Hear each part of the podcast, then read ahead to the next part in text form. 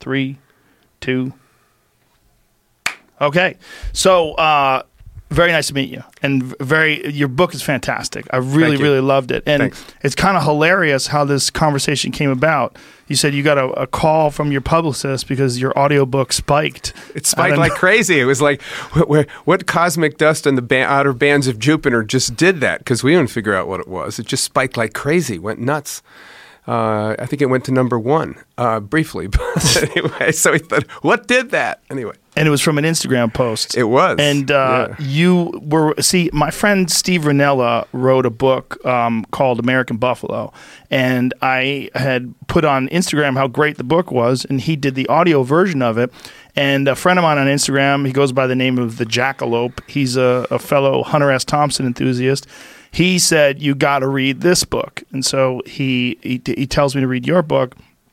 And uh, Empire of the Summer Moon. yeah, that's how you say it? yeah, yeah. um, and uh, it was amazing. I mean, he was absolutely right, and it was so good. And I, I made an Instagram post about that. There it is. Oh, we got a copy of it. Look at that, ladies and gentlemen.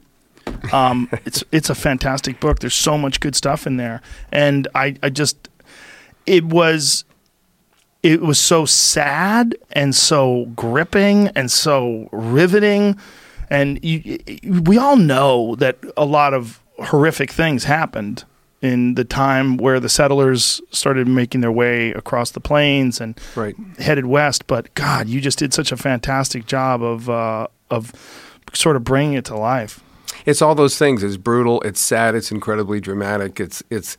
I mean, I just think people forget about w- what the frontier was. Uh, it's kind of a nice idea that you get on on TV or something, but it was it was a savage place. Um, anyway, I was I was trying to convey it with this, with the minimum possible of people being stanked out on ant hills with their eyelids cut off and things like that. So, there was a lot of that though there was a lot of that.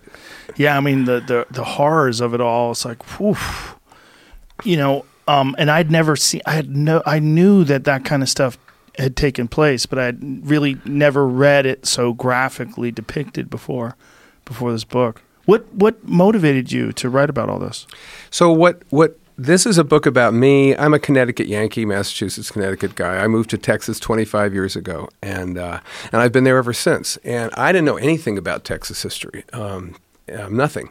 Uh, Beyond whatever you might know about the Alamo or something, or Sam Houston or somebody like that, and uh, uh, I got there and I just started to, you know, I started to hear about what, one, the Great Plains and what they were, which was an alien concept to me. I wasn't sure what the plains were or why they were different than some other part of the country, uh, the high plains. Um, and I came into this idea, I came upon this idea that the last frontier was there, that this is where it all went down. This is where like the end of freedom and limitlessness. This, it was it didn't happen the frontier didn't push forward until it got to California and then hit the ocean. California settled, the east settled, and then there was this one last place that did not. And it went on for a very, and there were reasons for that. One of which was the most hostile Indian tribes in the country. Another was that it was there was no water, wood, or you know, uh, uh, there was basically only land, no water or, or timber. But so I got into this, and then you know, lo and behold, there's this. I find out because I live in Texas that there's this principle that lives on this, that lived on this land, the Comanches, that determined everything that happened in the American West around them, and that's not an exaggeration. They they were because until, you know, the West wasn't won until they lost it, and that was for sure. And so there were two things. One, this arc of the rise and fall of the most powerful tribe, most influential tribe in American history, the Comanches, which was very cool, from the Spanish and the horse and all sorts of big stuff that goes on. And then in the middle of that story was this little story of this little nine year old girl with, you know, blonde hair and cornflower blue eyes who gets taken in a Comanche raid in 1836, who ends up becoming the, you know, mother of the last and greatest chief of the Comanches. And in fact, her kidnapping and his surrender at the very end, the Comanches, you know, sort of bookend a 40 year war. We never fought a 40 year against war, uh, war against anybody except them. So I ran into this story, and I'm, I'm just a kid from Connecticut. And it just seemed like the most obvious book in the world. It was just the coolest history. it's a crazy story and I'd, I'd never heard of cynthia ann parker before now she's We have her On up your the wall. we have a, a giant metal picture of her on the wall. It was because it was so powerful. Uh, your depiction of it too. I wanted to. Uh, I wanted to find out what she looks like. And what what is his name again? Quan Quan. So Quanah, Quanah. uh, Quanah was his the this name is he on was the cover of the book. Right. He, be, he because his mother was Cynthia Ann Parker, which was not that didn't become that didn't come out, and no one found out that until he was much older. Uh, so he was born Quanah as a Comanche. Later, in the reservation period, when people found out who he was, he identified as part of the Parker family. Also. Oh wow. Yeah, so he, he, the, he, as a famous Comanche war chief, and he was one of the most famous and, and feared, he was Quanah. It's such a crazy story that they killed so many people, but occasionally they would keep people and bring them into the tribe. Right. So th- there were rules of the frontier at the time, and we were talking about how savage it was, and the rules of the, at least of the Plains Indians, of which the Comanches were one, that if you were captured as an adult male, you were killed, e- tortured to death, either quickly or slowly, depending on how much time they had. Um, if you were a baby, you were killed. Um, they, they couldn't deal with the baby. Baby was they, they were nomads and they were on their horse and they were probably escaping from whatever raid they had just done. They couldn't deal with babies. Um, a teenage uh, girl or a young woman would possibly be killed, but likely turned into a sort of a slave. Um, the ones who had a chance of being adopted into the tribe were the, you know, 8, 9, 10, 11, 12 year olds. Um, because Comanches had trouble keeping their numbers up, and so they instinctively kind of, they would take these captives, and not just from, uh, you know, white people, if from the Apaches and the Utes and the Navajos and whoever they might take them from. Um, and so, what was interesting about the frontier, though, is that those rules applied. So long, forget forget about white people arriving in the early 18th century for the moment. Those rules had applied to Indian tribes since forever you know that was the assumption of a raid. They all had it was it was almost like the golden rule in reverse, or or the golden rule: do unto others. They all expected that kind of treatment. None of them were shocked when a baby was killed or a pregnant woman was killed. It took the kind of the you know the Anglo-European civilization of you know Newton and Leibniz and the uh, biblical tradition to arrive on the Texas frontier in 1830 and be shocked at what they saw. Very interesting, very savage, very brutal. Uh, it was a it was a culture of raiding, essentially. And th- this is the Comanche culture in particular, or The Comanches- Native Americans in general. It- well, Native Americans in general, Plains Indians in general, um, and uh, you know, so Plains Indians, we could kind of start. You know, you you would know the names of the lo- of a lot of them, Arapaho and Cheyenne and Sioux, and these were people who operated out in the great wide open. They were all masters of the horse. What made the Comanches special was that they um, they became the preeminent horse tribe. Uh, people forget that there weren't any horses in this in, in in the continent until the Spanish brought them in the 16th century, and so the the uh, the tribes that got the horse and mastered the horse basically altered the entire balance of power on the plains. And the tribe that got the horse better than anybody else in terms of breaking and breeding and saddling and riding and stealing and hunting on the back of and fighting with were the Comanches, and nobody was their peer. And so this was a this was not just a plains tribe; it was the preeminent power on the southern plains. Did you know that horses originally evolved here in North America? No, And then they went extinct Then they went here, extinct. I but then they reintroduced them. really. The Europeans did, yeah. There's a, a, guy named Dan Flores. He's got a bunch of great books, and one of them is uh, called Coyote America. He's got another one. What what is his other book about the the various large land animals that went extinct here in North America? But that the wolf and uh, a lot of the other ones. What is it? Serengeti, That's it. the natural west also. Yeah. Oh, Um, yeah. He he's fantastic, and essentially they all went extinct. All the horses went extinct here, and then they were reintroduced by Europeans. But they had originally evolved And- here and in North here. America. I didn't know yeah. that. So there's no, but there's no evidence that any of the native people here really used them until Europeans came, whether it was Cortez or whoever, you know, Cortez with the Aztecs or whoever else came across. Horses, a horse is so much a part of the story. Yeah. Um, the you know, but so they, they come over with the Spanish.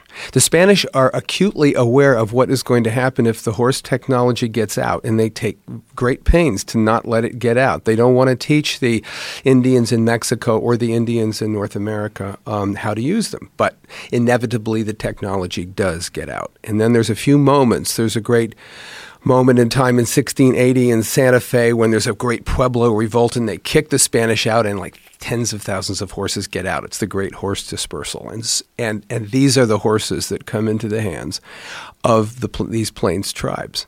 Um, So it was in the 1600s that their power and their dominance started to assert itself. begins. So how Yes. did the Comanches figure out how to have all these horses and how how valuable that was, where some of the other tribes just hadn't kind of caught on? No one knows, and, and it's, it's interesting, no one knows that because you, it was only seen in flashes by the Spanish through their kind of northern outposts. No one exactly knows what it was, you know, in the heart and soul of a Comanche that could do that better than anybody else. But and, and in fact, Comanches, by, by all descriptions of the time, were not you know, pre-horse anyway, graceful people. They were kind of short and kind of, you know, um, bow-legged, and they, they weren't especially graceful, and and they didn't they didn't look like perhaps you would think of the uh, the, the northern Sioux Indians of the Nick on the nickel. I mean, that kind of tall and you know with the bone structure. That wasn't the Comanches.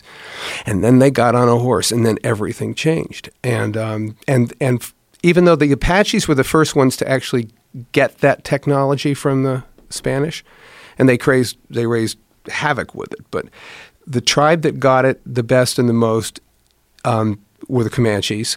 They were the tribe that actually ended up supplying horses to a lot of the northern plains tribes that we just talked about.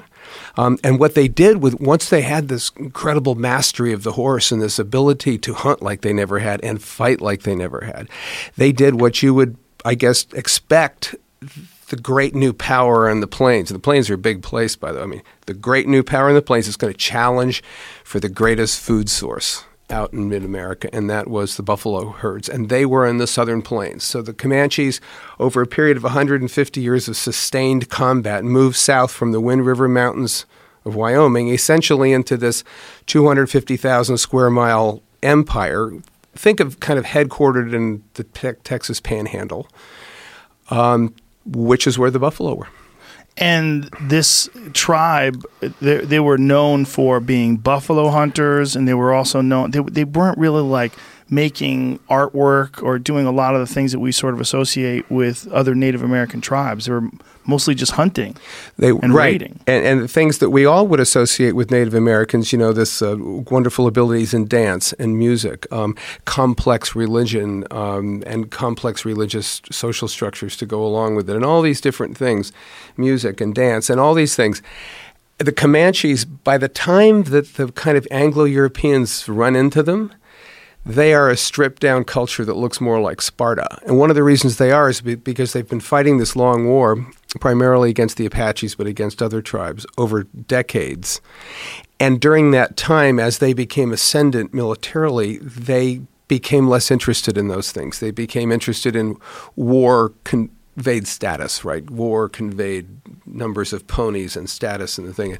And so, yes, they were. Uh, they were a stripped down war culture. I guess to to whatever extent we uh, we know or something about Sparta would remind you of Sparta. That's what's so interesting about it is it's such a unique tribe, just a, a very unique branch of Native Americans that was specifically like this.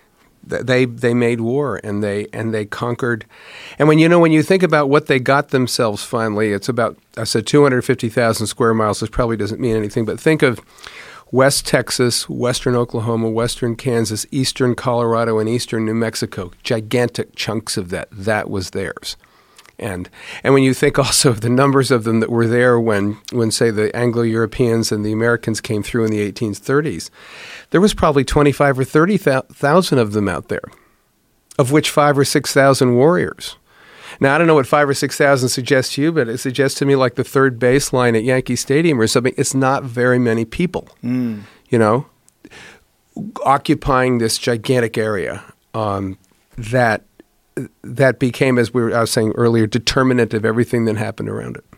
Well, your depictions of how the raid happened, where Cynthia Ann Parker got kidnapped, and how all these other various raids happened, was so terrifying because these people, the initial ones, really kind of had no idea what they were in for.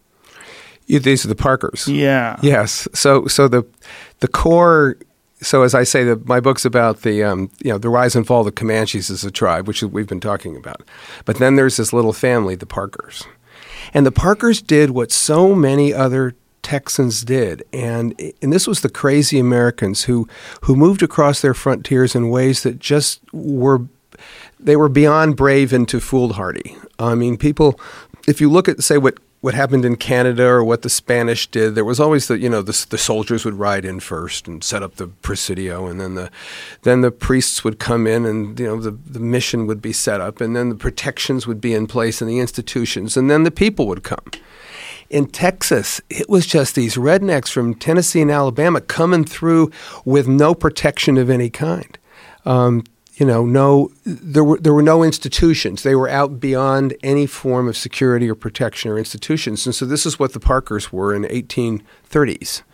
They were about 90 miles south of Dallas, and you had sp- Spanish in New Mexico, but but nothing but Comanches and Apaches between where these people were and and that.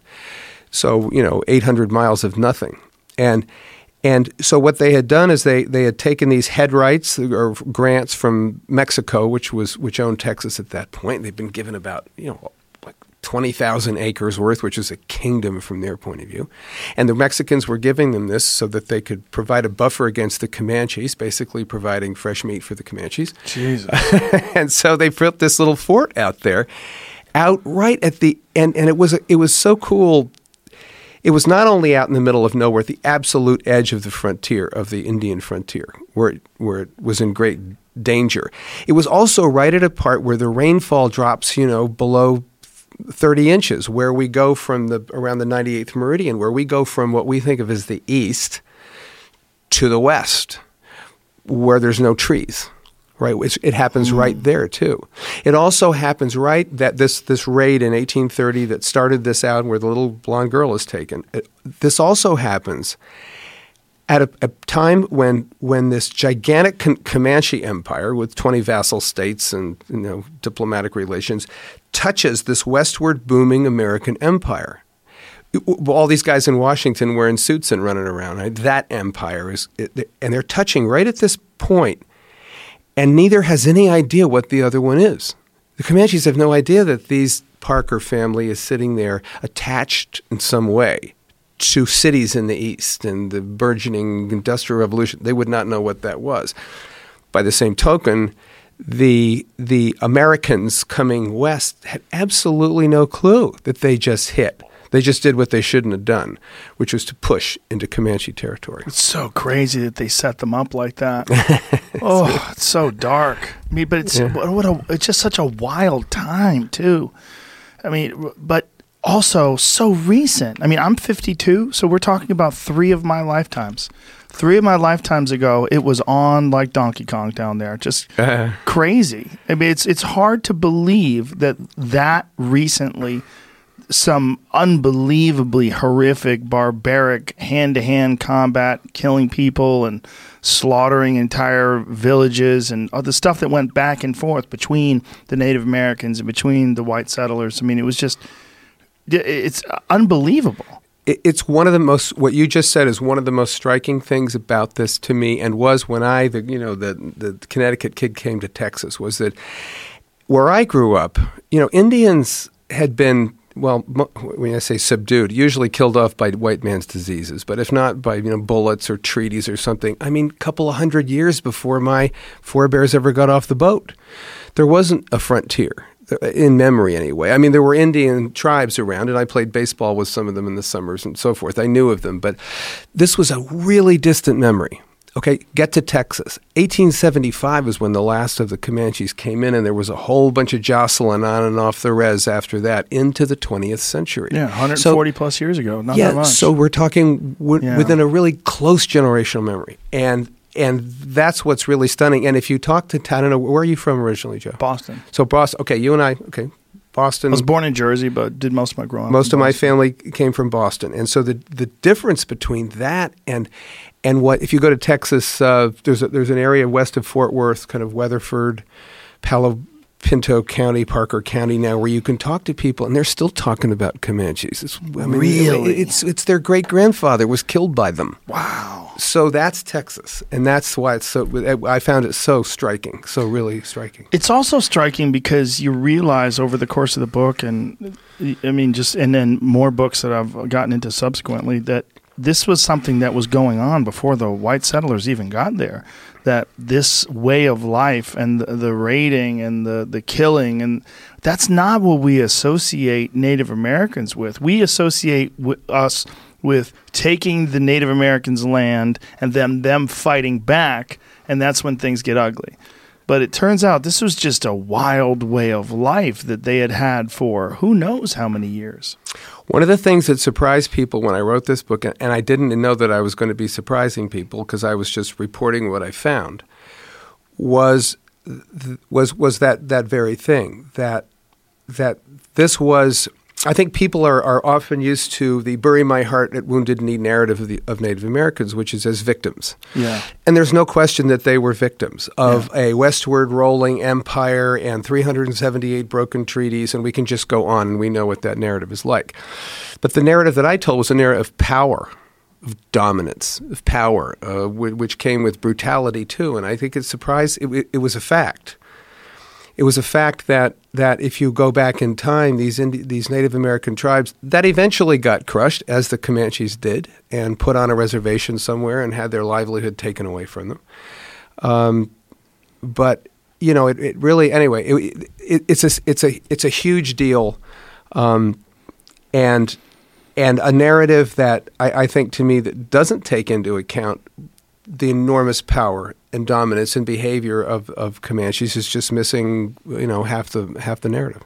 Well, it's so fascinating because it's essentially they were living like Stone Age people, and they were doing it very recently. They were they were doing it like in in terms of the way Europe is. You could go and see buildings in Italy that were built long before any of this stuff happened, long before the settlers started encountering them, and they were living like this in this sort of. I mean, it's very romantic. The, the, the way they live, just chasing the buffalo and, Yeah, and, and and killing them and then eating only buffalo meat and then v- doing very little farming, picking some berries and nuts, and that's about it. I mean, it was just eating meat and raiding and killing. It- So- they were they were hunter gatherers. Yeah. They were nomadic hunter gatherers. Yeah. Which is what they were. And and what the horse allowed them to do was to which is what they had been before. The horse allowed them to do that only just really, really, really well. In other words, they they weren't in a position of becoming agricultural Indians. The horse gave them this ability to, and as you said, the, the they got everything from the buffalo: clothing and, and lodging and and tools and saddles and bridles and food. I mean, everything came from the buffalo. So the horse just enabled them to do this on an incredibly sophisticated level. It's the most sad part of the story is the extirpating of the buffalo. I mean, that's uh, not the most sad, but one of the that their Yeah. way of life. It's almost like you know what happened, but I'm rooting for them in some weird way. you know, I mean, I know that they're not going to win. But there's something about the way they lived that seems so exciting. And the other thing was the way you described Cynthia Ann Parker post being air quote rescued like how badly she wanted to go back to the Comanche and how she missed the way they looked at the world. That the world was, in, in many ways, there was so much magic involved in the way the Comanche viewed the sky and the ground, and that there was gods that were looking out for them, and that they could literally have magic going into battle. Like all this, the the romance of this nomadic lifestyle was I mean, that's what she wanted, and like when you talked about that one guy that spoke Comanche and that she Right. she meets him and she's like, "Please take me, take, Take me, me with you." Yeah. It's crazy. It it was um, so she was she was taken about the age of I guess it was nine, and then she was he, with the Comanches for 24 years. She completely assimilated. She married a war chief. She had three children. She they tried you know at two different times they knew where she was. Indian agents figured out where she was, and they they, they made a push to get her back because the idea generally was to get captives back. She wouldn't go. Um, and then suddenly, in a raid, uh, purely by accident, she's captured in 1860 and is dragged back. And she has to show that she's white so that they don't kill her, right? Right. She has to show that she's a, a woman and, and white uh, so that they don't kill her. She she she barely escapes from that. Um, but she ends up being, you know, forcibly reassimilated. So here's someone who completely assimilated once um, with great success. And then in in her 30s now, she's taken back into this white culture. And in fact, they put her up on a. They were so astounded to see her because she was. Indians weren't the cleanest people in the world. I mean, her her job was to kind of you know tan buffalo hide, so she her kind of greasy looking and um, you know didn't look like a white farm you know white um, God fearing farm woman from from Dallas. But they put her up on a uh, you know on a on a pedestal with her daughter, and they kind of looked at her and stared at her as this kind of um, this this strange object, the white squaw who wouldn't return, this kind of object of curiosity, and then she gets kind of shuffled. Um, ever deeper into the East Texas piney woods and ever farther away from her um, uh, her people, uh, and she never assimilated. It was interesting. She was, she having assimilated once brilliantly. She was asked, in effect, to do it again, and, and she couldn't, and she never did. But going back for just one moment to something you said was this idea of this kind of freedom and magic. There was in Comanche, and it was. It was all there. It was this. It was this world that was suffused with magic everywhere you looked. There was magic in everything. Um, and but one of the things it also was, and this was this was relayed by actually male uh, captives of the Comanches. Now, the Comanches had a very flat hierarchical organization or a very flat hierarchy. There was like maybe a war chief and a civil chief, but there was really no, there were no priest clans and hierarchies. There was, it was just flat. And if you were a Quanah Park or a young warrior and, and you wanted to get together a, a raid on the Utes, you could just do it. It was just, you could do what you wanted to do. And so you look at these what this one particular captive was talking about this and he was talking about being 15 years old. This was before the comanche men had to fight and really hunt. They could they could do some hunting but they, they weren't yet in the full responsibility of men. There they are sitting there. They've got no responsibilities except to go hunt. And have fun and go swimming and learn how to become the greatest riders in the world. They've got no institution around them of any kind. They've got, and you start to think of why do people go west, you know, away from institutions, Yeah. away from things that were going to make them less free. And so you, I, I looked at it and I describe it this way. Uh, a 15 year old Comanche boy may have been like the freest thing that ever existed in, in America. And I, I can feel the pull, you know. Yeah, I, mean, I think we all can. I mean, when we were kids growing up, you know, you didn't.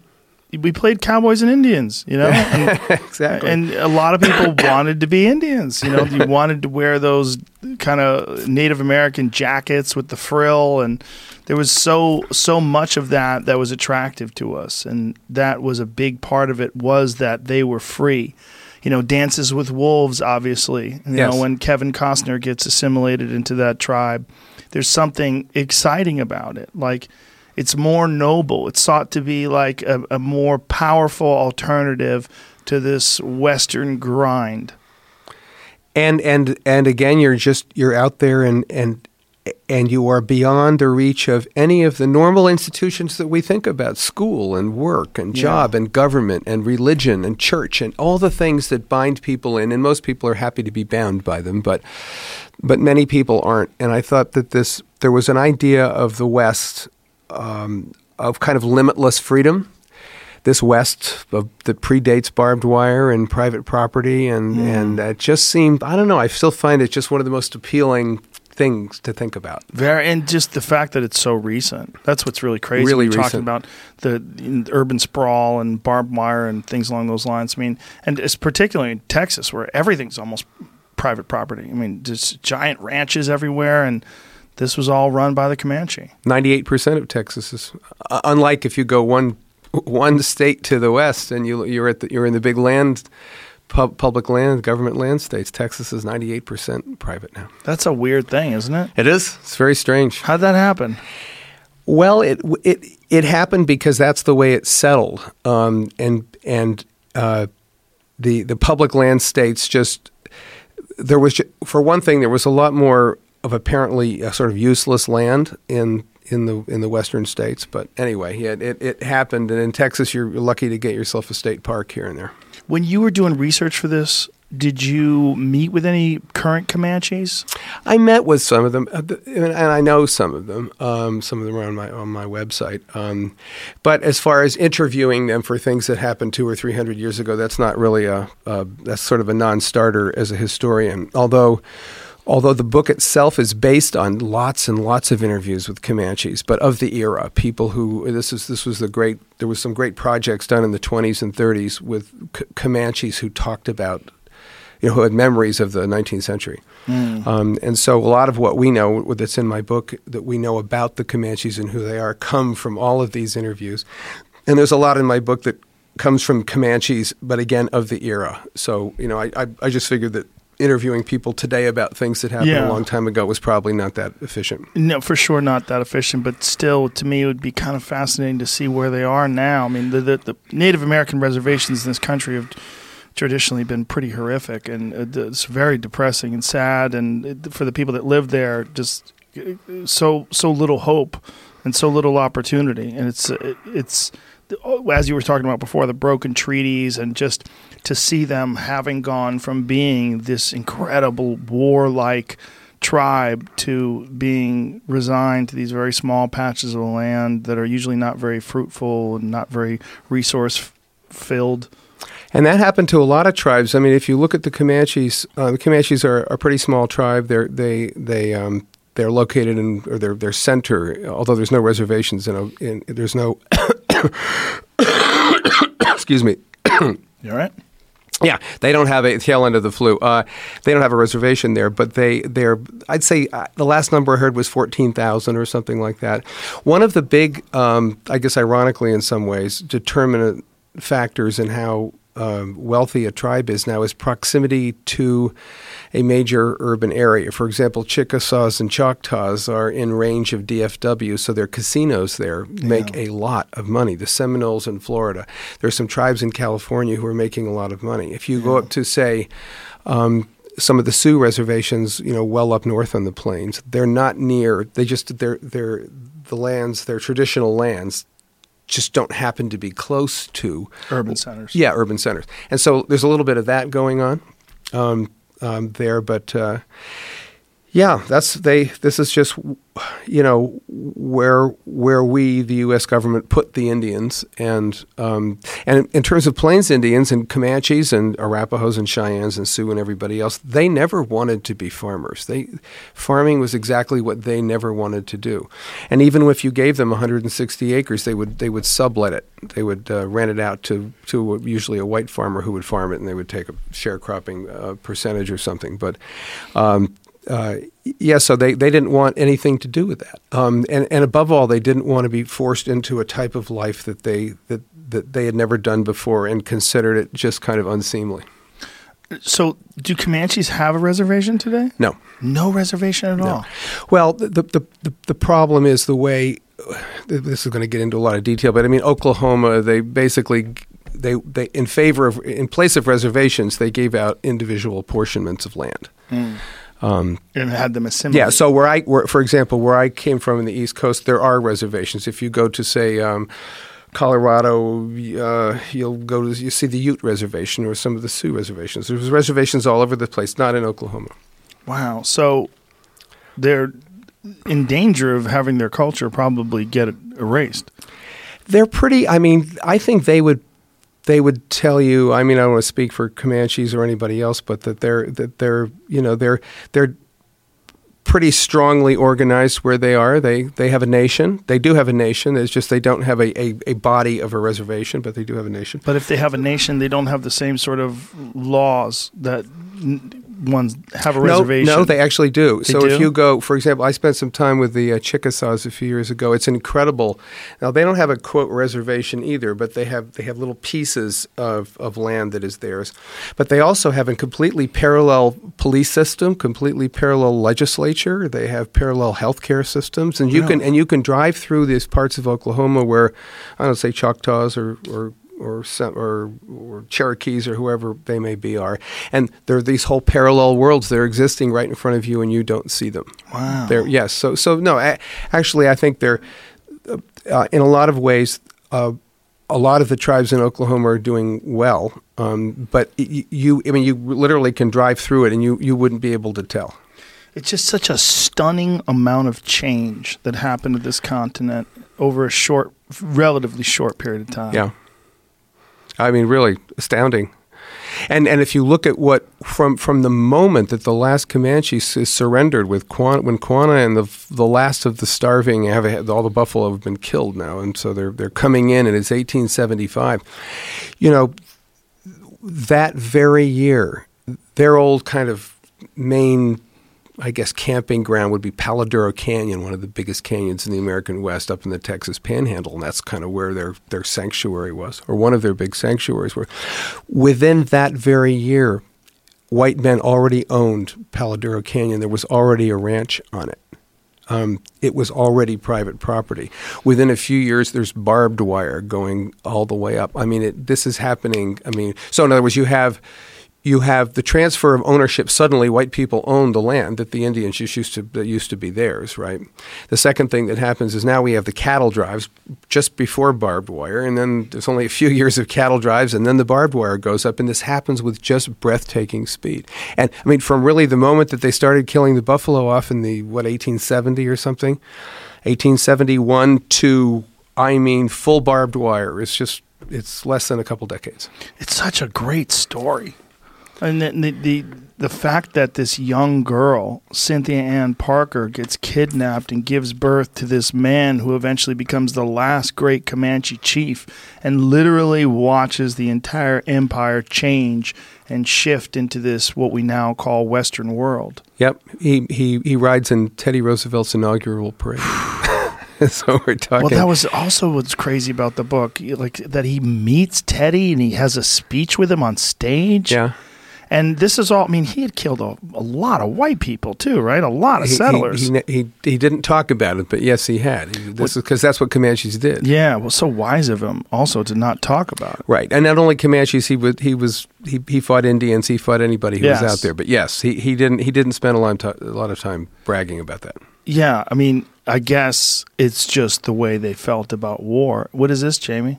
The, the parade. Oh, There's- here's the parade. There's an I don't know image which of it. one he is, but there's six of them in the parade. Wow. And what year is this? Mm, Remember 1908? Sure, somewhere. Uh, oh, oh, 08, I think. Oh wait, so Yeah. what a insane relationship that must have been for those people to be experiencing first of all these enormous cities and going through Washington D.C. on horseback and Yeah. knowing what you had come from and what a catastrophic titanic change had taken place inside of your lifetime and now you're experiencing something that you didn't even think was possible Yeah.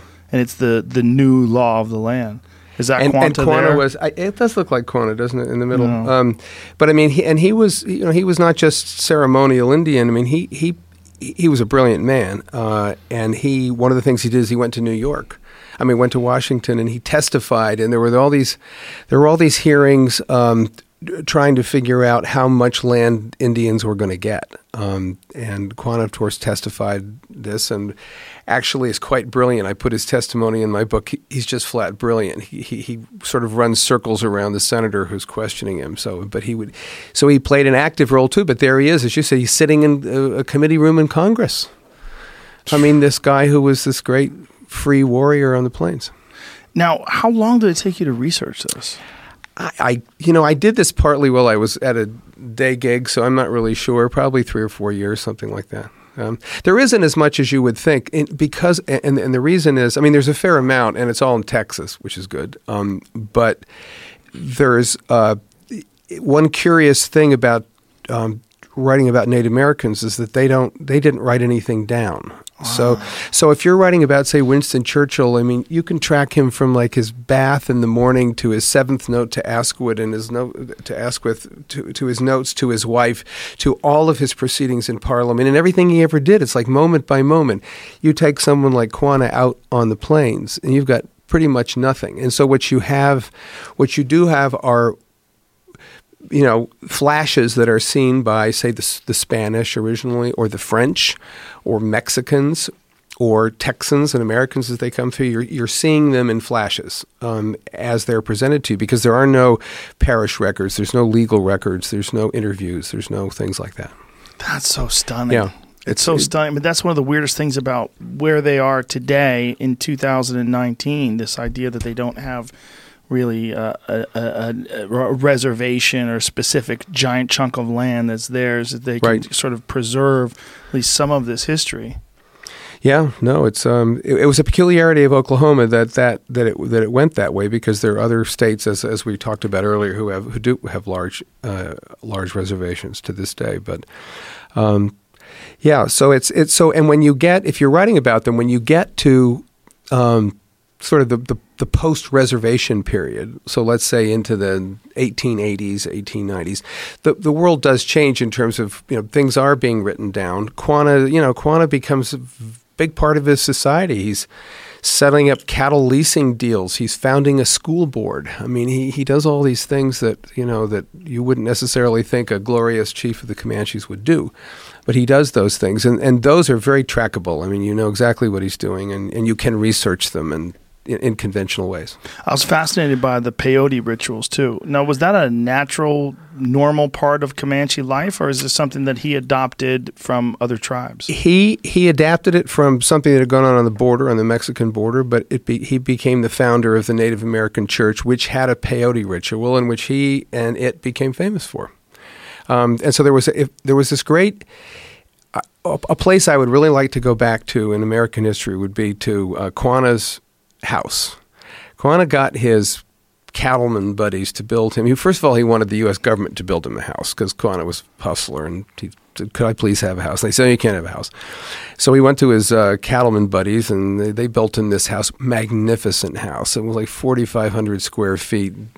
Double porch with these giant white stars in the roof. It became known as Is that his house right there? that Star House. It's fallen down, but there, now, but yes, in, in its heyday, it looked really. So that still exists to this day. It does, and it's about to fall down. And they've Who now, owns it? Uh, well, this uh, a guy who lives in uh, Cache or Lawton, Oklahoma, and who doesn't, who has been unwilling to accept help or money from everybody from the Comanche Nation to. That's it right there. Th- it, there's it always had the stars on the yeah, like yeah, that? it did because he, he saw that U.S. generals had these stars on their collars, and he wanted he wanted like more than they had.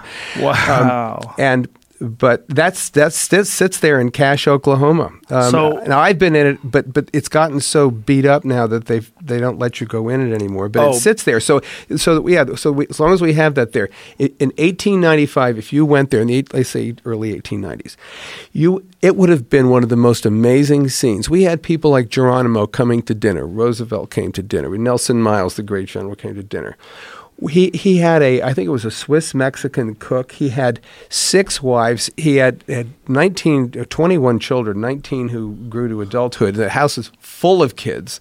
It would have been surrounded by lodges. And the reason it would have been that is because people, his own tribe, had come in uh, for help, you, money or pay for a funeral, or or a, or going back to the peyote, a peyote ritual, which is a healing ritual.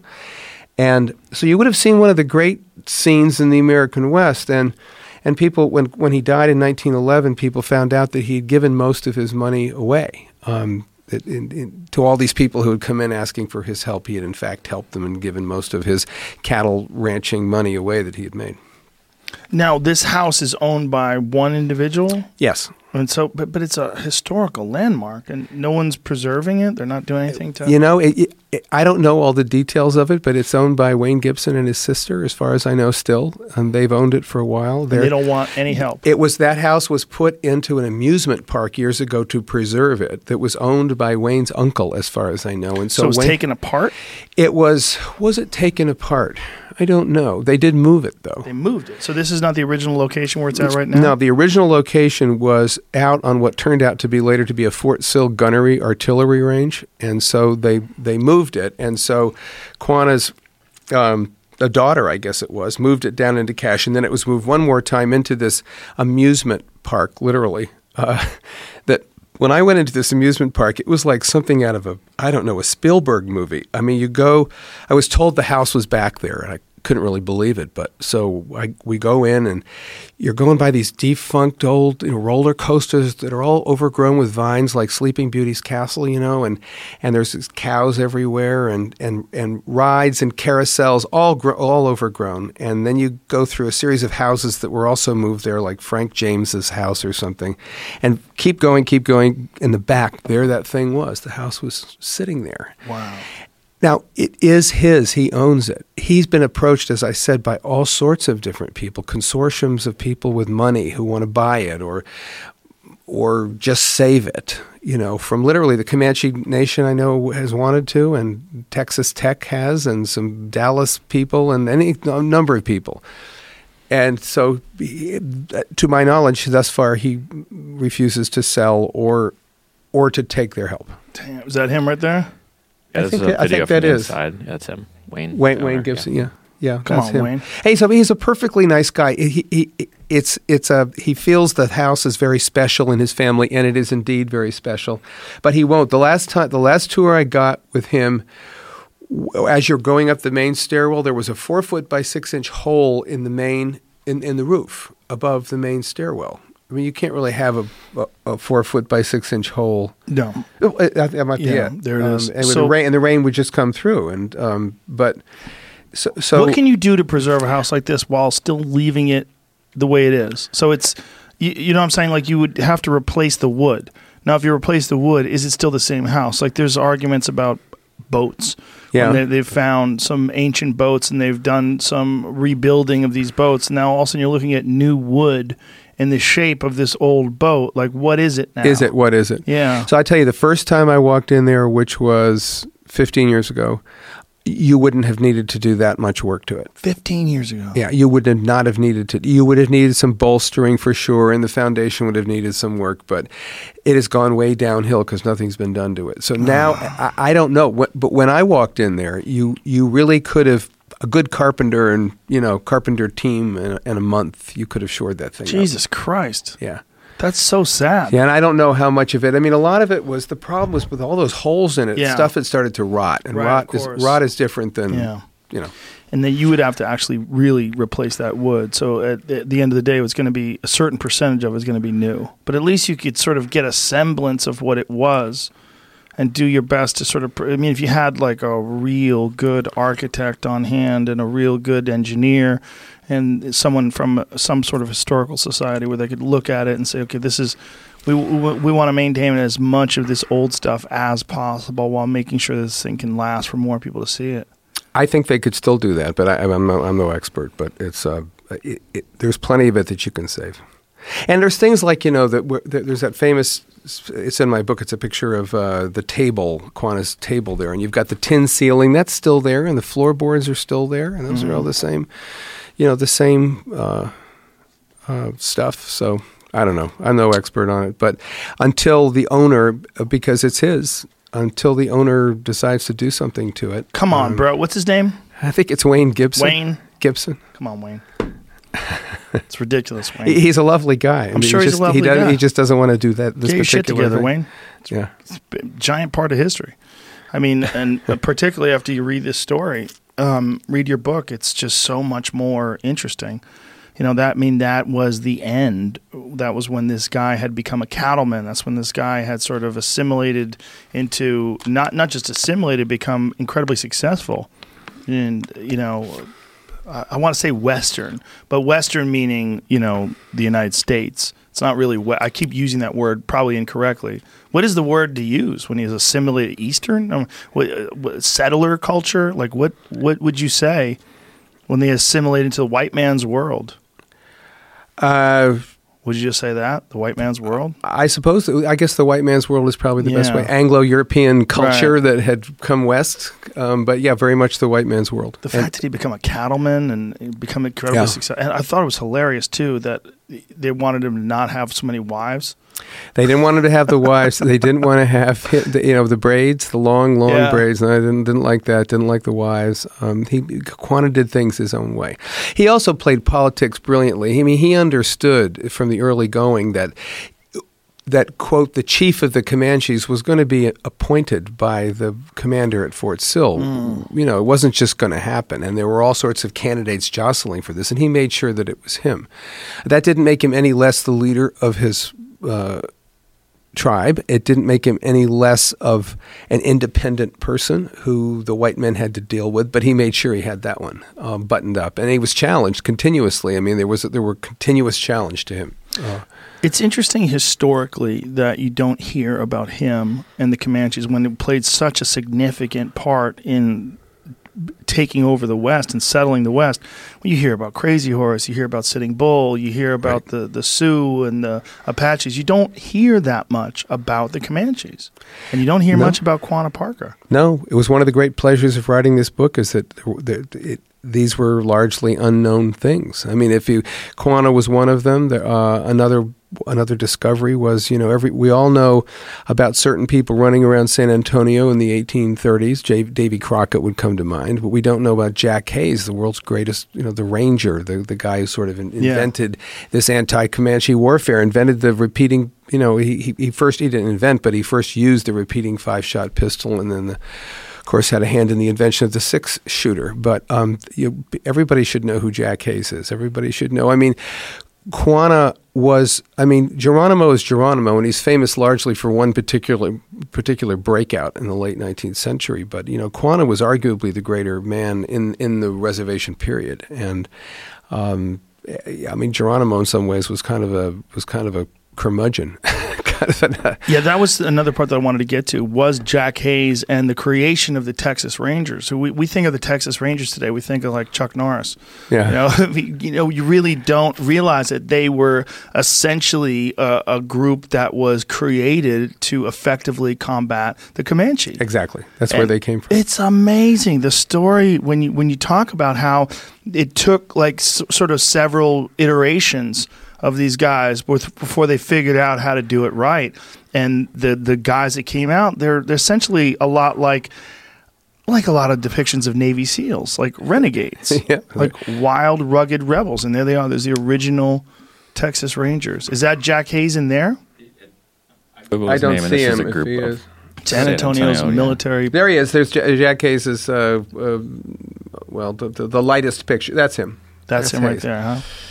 Yeah. So. Hays. So so the thing was of okay, San Antonio in the 1830s, late 1830s. You have you have about 2,000 residents. It's the kind of the out the final outpost on the frontier, and what what's happening is um, Texas, which now owns the Texas, which now owns Texas, having won its independence, is giving out what they call head rights. So if you want to get a head right, meaning free land, so all you had to do to get your free land outside of San Antonio was go uh, survey the land. That's all you had to do, and you had it. You know, Whoa. and so the surveyors would go out and survey it, and the Comanches would kill them in ever more imaginative ways because the Comanches understood exactly that the instruments did steal the land. The instruments were the mechanism of the theft of the land from them. And so part the deal was to keep how can you keep your the surveyors alive? And Hays was originally a surveyor, but he eventually just got good at keeping other surveyors alive. And these guys who could do that eventually became known as rangers and they evolved as Comanche fighters. You know, fighting like Comanches did. I mean, they learned bird signs to track people. They would, you know, make cold camps. I mean, you never made a warm, you never made a campfire if you were around Comanches. I mean, they would, they would, they learned these these techniques, techniques of warfare, um, and they got really good at it. Um, they've just had this one problem, and the problem was that they had three shots. They had Kentucky long rifle, bang, uh, a uh, and two single shot pistols, and that's all they had against Comanches. Who um, I would encourage uh, all, all of your listeners to go um, and uh, and look up this guy Lars Andersen on the internet. Yeah. He's the he's the bow guy. Yeah. Okay, Yeah, so I've what, seen him before. what he what he proved, among other things, I mean, he went back and he just researched it, and, and a lot of the things that I frankly found hard to believe about Comanches, once I saw the Andersen videos, you believe them. yes. Andersen can, I think it's uh, ten arrows in five seconds. Um, he there's no such thing as a quiver. You're holding it as a bunch in your arm. You're, I mean, but all these things that we you know we heard that the Comanches could do underneath the horse's neck and rapidity of fire and and, you, and no one's ever Comanches never stood in one place and closed one eye and shot. They never once did that. They were moving, both eyes open. Anyway look at the Andersen video. It's really cool. But what that meant was that Jack Hays and the Rangers were at an enormous disadvantage, you know? And then lo and behold, he, well, cut to the East Coast. This inventor named Samuel Colt had come up in the in the early 1830s with a prototype of a it was a it was a, a really ingenious little pistol. It was a five shot pistol made in well eventually made in Paterson, New Jersey. There it is, right there. Yeah, is that the Paterson Colt? I hope so. It's just a five shot chamber that was popping up with the same guy. So Yeah, it doesn't look like the Paterson Colt, but anyway, it's, it's a five shot. Google It's a five shot thing with with uh, revolving cylinders, and it was a great idea, right? Absolutely nobody wanted it. I mean, it was a, it was like a sidearm for cavalry, but the U.S. didn't have a cavalry, so it didn't really work out. For some reason, Mirabeau Lamar, the president of Texas, ordered 180 of these things, and they they found their way to Texas, the five-shot Paterson Colts, and somehow Jack Hays and his guys found out about them, and they got a hold of them. They trained with them, and, and they immediately understood what it meant. It meant equalizing the warfare against the Comanches. It meant because now they they had they had a five shots, inter, one interchangeable cylinder, now 10, 10 shots in each pistol now. So, in close hand combat, the world changed, and and not only did that world change, but um, eventually everybody was so stunned by what by this development that um, the U.S. government ordered a lot of well, what ended up being Walker Colt six shooters for the Mexican War. Colt becomes one of the richest men in America, and basically Jack Hays and Rangers redefine warfare, which is which is, and people said this about Jack Hays, and it, it's broadly speaking true. Before Jack Hays, you know, people came into the West on foot carrying a Kentucky long rifle, and after Jack Hays, they came mounted and carrying a six shooter. Yeah, that was the other thing that was really shocking was that the U.S. soldiers would try to get off their horse to to engage. Right. Right, because they didn't think you fought mount. The, the, the only people who fought mounted were the Plains Indians. I mean, you know, nobody thought you. Fighting so mounted was not something anybody did. If you if you used a horse, you used it in the dragoon way, which is you would ride to where you were going to fight, get off the horse, and then fight. But Comanches were fully mounted, and Rangers were fully mounted. And what they what they used the Texas Rangers for in the Mexican War, which is um, they were there were these terrible guerrilla problems, and these Rangers just went and cleared out these whole areas, and nobody had seen this type of warfare before. Nobody had seen this kind of ability to fight and move and move mounted and move with these. Well, nobody had ever seen these these Walker Colts, these five pound hand cannon six shooters that they had. Nobody had seen those either. And so these crazy these these Rangers that dressed any way they wanted to. You know, sometimes with no shirts on and serapes and crazy hats. I mean, they were just the Rangers. They were, everybody was scared to death of them. Do we know the history of the bow and arrow amongst the Native Americans? Do we know when it was first implemented? I'm not an expert on it. Um, I mean, I I don't know. Because I don't know if other if the way the Lars Andersen style of shooting of keeping all the the arrows in the fingers that he researched did he research that from Native Americans or was that ever utilized in Europe He- or anywhere else? His research is, I think he started, and I don't, I'm not an expert on him either, but I think he started with other. I mean, he started reading about, uh, you know, anybody who were, you know, who were archers and famous for it, and mm-hmm. descriptions of them. And I believe, I'm sure that that did include Native Americans, but it was no, it was a whole. He, he looked at the whole world. And so, do you think Native American? Well, we don't know, but I'm just speculating. Did Native Americans develop this ability independently, or did they did they learn it from anyone else? Like, it seems interesting that they were living, particularly the Comanches, this incredible nomadic life, and didn't really have a lot of interaction with other people from other places. The, for the first interaction from from anywhere else is 16th century Spain. I And they had already there's had no, bow there's and no, yeah, arrows yeah, then. and there's there's no that that's the that's the first interaction with Europeans. So um, the question is, did the bow come over on the land bridge? Did Right. it? I mean, I, I don't know. I really not my field, but No, of course. It's just uh, it's so interesting because I don't know if that style of multiple shooting of being able to shoot so many arrows in a row had been. Impl- I don't think it was implemented by the Europeans. Maybe the Mongols. Did they have? I don't know. I- And the, the, the question, though, the more the, the question you're getting at is how did the Comanches in particular? Because when when these Dodge and Catlin and these various people saw Comanches in Texas in 1830s, they just flat couldn't believe what they were looking at. They they couldn't believe their abilities with horses, breaking them. Yeah. I've never seen anything like it before. I'd never seen anything like it No before. saddle either, right? Yeah, yeah, yeah, they did have a saddle. Yeah, that, they? that was part of the Spanish technology. Very, very, Oh. very minimal. You'll see it uh, in museums, but uh, Can you see if you can find one of those uh, yeah, a, a a Spanish saddle or anyway. But uh, uh, yeah, they they had and, and but particularly the the shooting. There it is, right there. Wow. Yeah, very so, very minimal. mi- See how right minimal. Yes, Mhm. and one of the ways they could shoot underneath the uh, the the uh, the neck of the horse was to hang a thong off side of one of the saddles.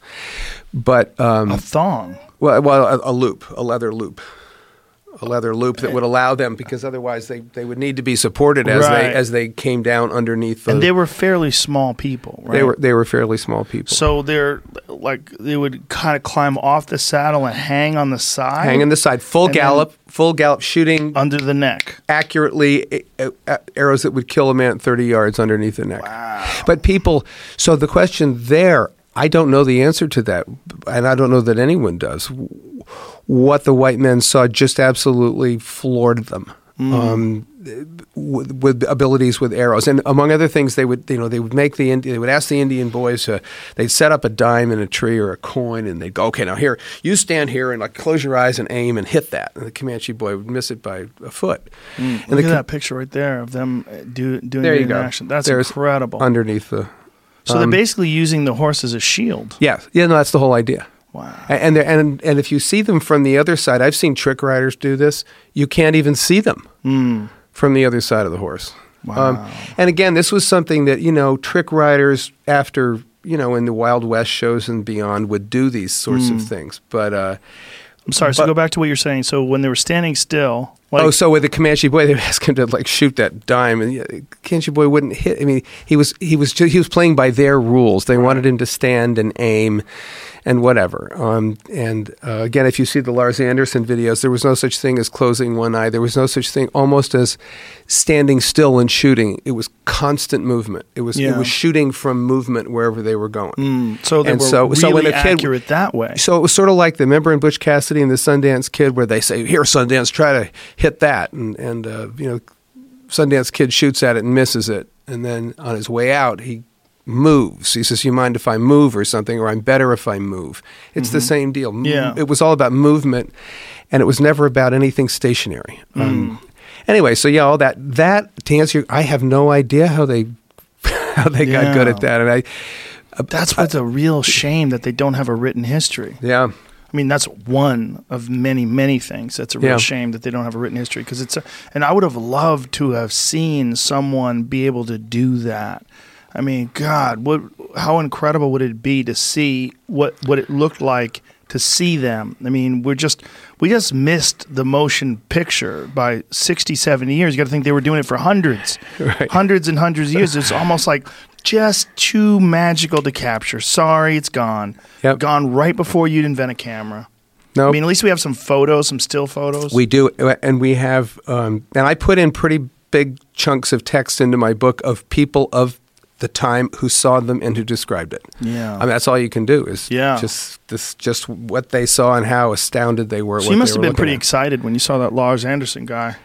Oh yeah, because Yeah. you know I Pull that guy up. Pull, show up. Pull up a video of that guy so we could watch it because it is pretty amazing. And you because know, I, I mean, I, I, it's not that I didn't believe what I was reading, but on some level, it's hard to believe Mm-hmm. that they can do what they, the people said they could do. it's interesting because this guy gets hated on a lot in the archery community. It's very funny. Because uh, you know they they say that a lot of what he's doing is tricks and a lot of what he's doing is nonsense and you know it's not really true that people actually did that. And But but watch him do it. yes, I say Okay, man. I'm the I mean, unless that's a trick. It's I not a mean, trick. it's not a trick. it's, uh, he's clearly doing what he's saying he's doing. There's no if, ands, or buts about it. I Yeah. mean, are they tricks in terms of like, is it something that like maybe wouldn't be as effective, but it's really cool to see? Yeah, for Right. sure. But so what? So what? He's still Right. he's showing you. Yeah, he's showing you that you can do things. I mean, what is he throws a ball and then shoots? Look at it. He shoot it with his. Look at that. He shoot it in in the head with his He's foot. also the rate of discharge, which was one of the things I had trouble believing. He, when you see him shoot, he's just it's Yeah. one every half this. second. throws it, catches it, and he can shoot an arrow like after right after he catches it. Look at that how he throws something in the Right. air and then shoots two shots. Two. He throws it in the air and then by the time it hits the ground, he hits it twice. I mean, it's incredible. And he's really accurate with this thing. He also one of his cases is that you know that he, he, he is always moving. It's continuous Mm-hmm. movement. He never he doesn't close one eye. He doesn't stand still. He is moving all the time. every- Yeah. everywhere he goes, which is what he said was the trademark of the great the Magyars and the great you know archer cultures. Look at this. Jumps in the air, gets off an arrow before he hits the ground. I mean, amazing. And he's even catching arrows and then shooting them back. Like anybody that says that what he's doing is nonsense is a fool. Like, uh, look, I, He's I'm an plainly archer. doing it. He's Oh, plainly you, you're doing an, you are an archer. Yeah, that's okay, why I have so you- archery range back there. No, okay, so you get it. I'm a bow hunter. Yeah. Well, okay, that's yeah. Uh, This is really impressive stuff. I mean, I don't shoot traditional archery. I shoot a compound bow with a sight, and I can line it up to the exact yardage and all mm-hmm. that stuff. But, but I know enough to, to know that what this guy's doing is pretty special. So he's showing arrows in the quiver versus arrows in his hand. How he can just grab them and pull them. Right. So then- his his case is that we all think that it's a quiver, right? Yeah. He says nobody nobody who was any good ever used a quiver. Yeah, you can transport them in a quiver, but in battle you're holding them in a bunch, a clustered bunch in your hand. Right, Just just the way we're seeing it. these people here. in these ancient depictions, the actual drawings from you know hundreds of years ago of the way he did it, holding the arrows in his draw hand, and so he can do it very quickly. Really interesting. It is. It's really interesting interesting. This is probably, I mean, because of this one gentleman, it's probably the only way we're really going to know that this was possible. Because no one else is doing anything like this guy. Look at this. He's doing drive-bys on the back of a bike, and he, he hits. I mean, back that up again so you could see that, because that is insane. Watch how he's doing this right there. Look at this. I mean, three times he hits in in a second. He hits three targets on a bike as he's riding by, which would emulate a horse, other than the difference between the elevation change. You know, you go up and down on a horse. But that was the other thing about like the the stories of the Mongols that they had developed an ability to shoot as the horse was in the air, because it wouldn't like the the stomping of Oh, the I see. horse's hooves would During that pause. Yes. So as Yeah. the horse was up, that's when they would release. So it would have the, the least amount of impact on their uh, their accuracy. It's pretty incredible stuff. But it's one of the things that made Comanches Comanches, the mastery of the horse, plus that would now combine with this ability to shoot from from a moving horse. Now, did they Um, have a particular prowess with archery that was uh, was known amongst Native Americans? Was it extraordinary amongst other tribes? I don't know that for a fact, but I do know the reaction of people who saw them, who had seen plenty of other Indians. Nobody had ever seen anything like it at the time. Now, was there a, a group in, uh, of Northern Plains Indians that could do? I don't know, but but the, the reaction was almost universal by people who had seen a lot of Indian tribes, and you know, they'd never seen that before. Someone needs to make a movie. Yeah, You know, I mean, someone really, Yeah. someone really needs to make a movie about Cynthia Ann Parker, about Quanah, about the Comanche, just about what it must have been like for these poor hapless settlers that didn't know they were being used as a meat buffer. Yeah. You know, the, the whole story. I mean, Well, and so you know, Warner Brothers has been working on this for nine years. So Have I- I- they? yeah, I, I maybe one day we can They came very, as I understand it, very close. See, this book came out nine years ago, right, so that's when Warner Brothers was. right, and the first screenwriter was Larry McMurtry. It was very famous. You know, if you had to pick a screenwriter, it would be Larry McMurtry. And um, yeah, Hollywood. Well, you know, you're in the middle of the, you're in the belly of the beast here. You know what it's like. It, it, it.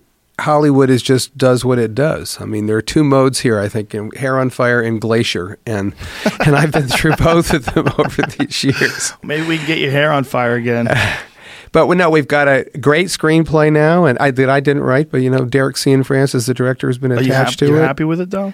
I am extremely. I didn't think it was possible to do a two-hour movie about that. I Yeah, mean, that's what I'm thinking. So what they did is they basically made it about Mackenzie and Quanah. It- It's just Ah. flat brilliant. Um, so, and I think as as I'm told, even though I wasn't part of it, they came pretty close last summer to doing this, but the budget was too high, and the budget was so high. I think that they thought that the only way they could make their money back is if they had Batman or Wonder Woman in it, but that might, that might wreck the uh, atmosphere. So, so, but yeah. Yeah. I'd love to see it get done, and and it is a, it's a wonderful screenplay, and we'll see No, listen, it's more than that. It's it's an amazing book, and I, I can't recommend it enough. You know, um, it's just it changed the way I felt and thought about the whole uh, this whole thing of these settlers traveling across the country and encountering these Native American tribes. It changed my whole, completely changed my whole perspective of that era in time. Well, it's the the needle sort of swings both ways on this on the question of um, on Native Americans, and there, as I said, there was a there was sort of a school that was dominant. Um, well, if you if you actually go back, you you have kind of a mid-century impression that you know sort of the Indians are all bad, and the army is good, right? The cavalry is riding out, right? That kind of idea of Indians. Mm-hmm. And then you have the bury my heart at wounded knee, which is the needle swinging the other way. Then these, Right. these people are victims. The army is all evil, Yeah. which wasn't true either. Um, and it, it kind of swings. It, it, it swings between one untruth to another untruth, but the actual truth is some is somewhere in the middle. Well, you Um, and you do a great job at depicting that. Like you talk about the horrific crimes that particular uh, uh, army people did do. Yes. Yeah. Yeah, so there's no in my book. I'm I'm I, I objectively speaking, both sides are responsible for atrocities, and um, you know one of the things the Rangers learned was no quarter. You know, no quarter isn't. You know, when you when you if you if you can imagine all the way into an attack on an Indian village with men, women, and children in it, and imagine what no quarter looks like. It's not very pretty. And that was certainly Comanche way of doing things, and that was the Texas Rangers way of doing things when fighting Comanche. So, yeah, you have you have and and any number of great massacres perpetrated against uh, uh, against well Comanches and other Indian tribes. Yeah, it's. I mean, it's it's amazing. I can't recommend it enough. Um, Well, thank you. Have you thought about writing any other books on Native Americans, or is there any other subjects like this that you'd like to tackle? You know, I I I would have probably. The, this book became very successful, and then there was a wave of other books. There, there, there were really not very many books at all before it about this particular uh, native culture. But then there was a big wave of them after, right afterward, which inspired by the success of this book. Any good ones? Oh yeah, yeah. What was a good one? Uh, let's see. Um, uh, the center of everything that is, the heart of everything that is, which is a which was a version. Well, not a version, but it was a it was a kind of doing for the Sioux uh, Mm. what. Um, what this book did. Um, so that lot might have been a choice of mine, for example, would be to go, hey, I'll do the Sioux and Northern Plains Indians. Won't that be great? But there were some books like that. But Mm-hmm. What's the the heart, of it heart, the heart of everything that is is a, is a very. I would recommend that one. Um, there was another book actually that came out just before mine called Blood and Thunder. That's quite good. But but uh, anyway, the, the, the, it it it preempted me on some of the choices I might have made. Um, but I'd like to return to it. I've been in the Civil War now for a few years and yeah. writing about the Civil War. I have a new book out called Hymns of the Republic about the final year of the war. I wrote a biography of Stonewall Jackson, and so I've been kind of I took I took a right turn. Actually, because this book was very successful. I mean, sometimes when you're successful, a window opens and maybe it's never going to open again. And that window, in this case, was that I could maybe do what I wanted to do. And so I picked Stonewall Jackson just because I wanted to do Stonewall Jackson. And so that made me a right angle turn into the Civil War, um, where I've been for a while. but I'd love, and the answer is I'd love to return to Native America. Well, it's a whole genre of film in this country, which is so Yeah. interesting, right? The West, the Wild West movies. I mean, it's a gigantic genre. Of course, Clint Eastwood and so many other great movies, and, Yep. and even the Civil War. It's like there's so many story. We're, we're trying to tell this insane story of what this country was and what it became and how quickly it all happened. Yeah. It's so hard for us when you you're born. Me, me, I was born on the East Coast. You, you know, you live around cities. Seems normal, and then you start hearing about the West, and then you start like as you're growing up, you start learning about cowboys and Indians and what happened. But you get this sort of weird version of it, where I mean, in in high school, they barely taught you anything. No, n- nothing comprehensive, nothing any, No. anything remotely touching on your book. And then as I got older and I started getting in it more and more, it became this re- really weird puzzle to me until I read your book. And your book was I actually listened to it on audio tape, and it was w- one of the most um, it, it- sort of paradigm shifting. Well, It just it just completely shifted my perspective on on how it happened. Well, I'm glad. I'm glad you experienced it that way. I think people need to hear it. it man. was it is it is a bit of I I mean I think it, from my point of view it's a bit of me being too dumb or naive to know any better. I mean I just went in as a reporter and Yeah. and reported eh, eh, without any particular agenda. Not not because I'm a noble person, but just because I just didn't have any agenda. I just reported the book and I thought this is interesting and this is interesting and and just laying that out actually means you're avoiding these sort of ideological extremes that you know that of whatever it may be that that is painting a picture that isn't quite accurate for some other reason. So anyway, Has anybody written a good book on Crazy Horse? um, not that I can. Uh, Larry McMurtry wrote a pretty good book about Crazy Horse, a, a, small volume. I'm trying to remember. There there was a book a few years about Crazy Horse, but anyway, the McMurtry book is pretty good. Yeah. Um. So, but so basically, so you may go back to this sort of subject. I may, if if I could May. find if I could find, uh, you know, the right subject. Um, so, Jack Hays was something I I could still go back. Jack Hays was a really interesting guy. Um, yeah. Oh, that seemed like when you were Yeah. talking about in the book, like this could be a whole nother avenue that I you could take. I could see going back to Jack Yeah. Hays because he, he continues to intersect with Native America all all through his life. Um, And anyway, so we'll Well, just the whole idea of going from uh, a- surveyor yeah. to protecting surveyors to becoming the original Texas Ranger, which is one of the. I mean, Texas Rangers, uh, one of the mo- most iconic groups Yeah. of humans in the history of this he- country. He was the Uber Ranger. He was the man. He was like five foot eight, five foot nine, slender, the high voice. You know, just a bad motherfucker. oh man, was he bad? And he had all these, you know, these giant rangers, really mean people. I mean, these were the people you did not want to pick the fight with in, in the Western Bar. You know, complete deference. Yeah. Well, that was what was fascinating about it is like they had put together these sort of outcasts, and those are the ones that were Yeah. able to do the job. and not only able, but they nobody else would do it. I mean, these were 23 year old guys who didn't have families and who just didn't give a shit about anything. Yeah. They were happy to be out in the field for six months without pay, which was often true. I mean, they often just didn't get paid. Um, they, they weren't they weren't armed. They weren't paid. They weren't any. They, they just and they wanted to fight Indians. I mean, how many how many 41 year olds you know want to do that? You know, None. not a lot. It's just such a wild group of humans, you know.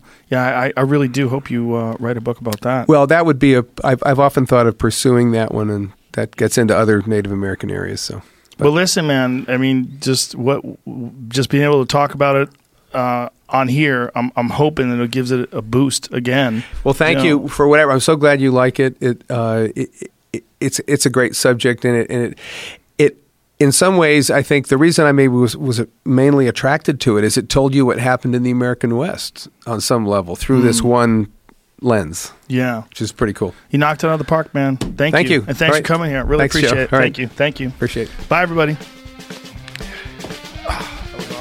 Well, that was painless. Thank you.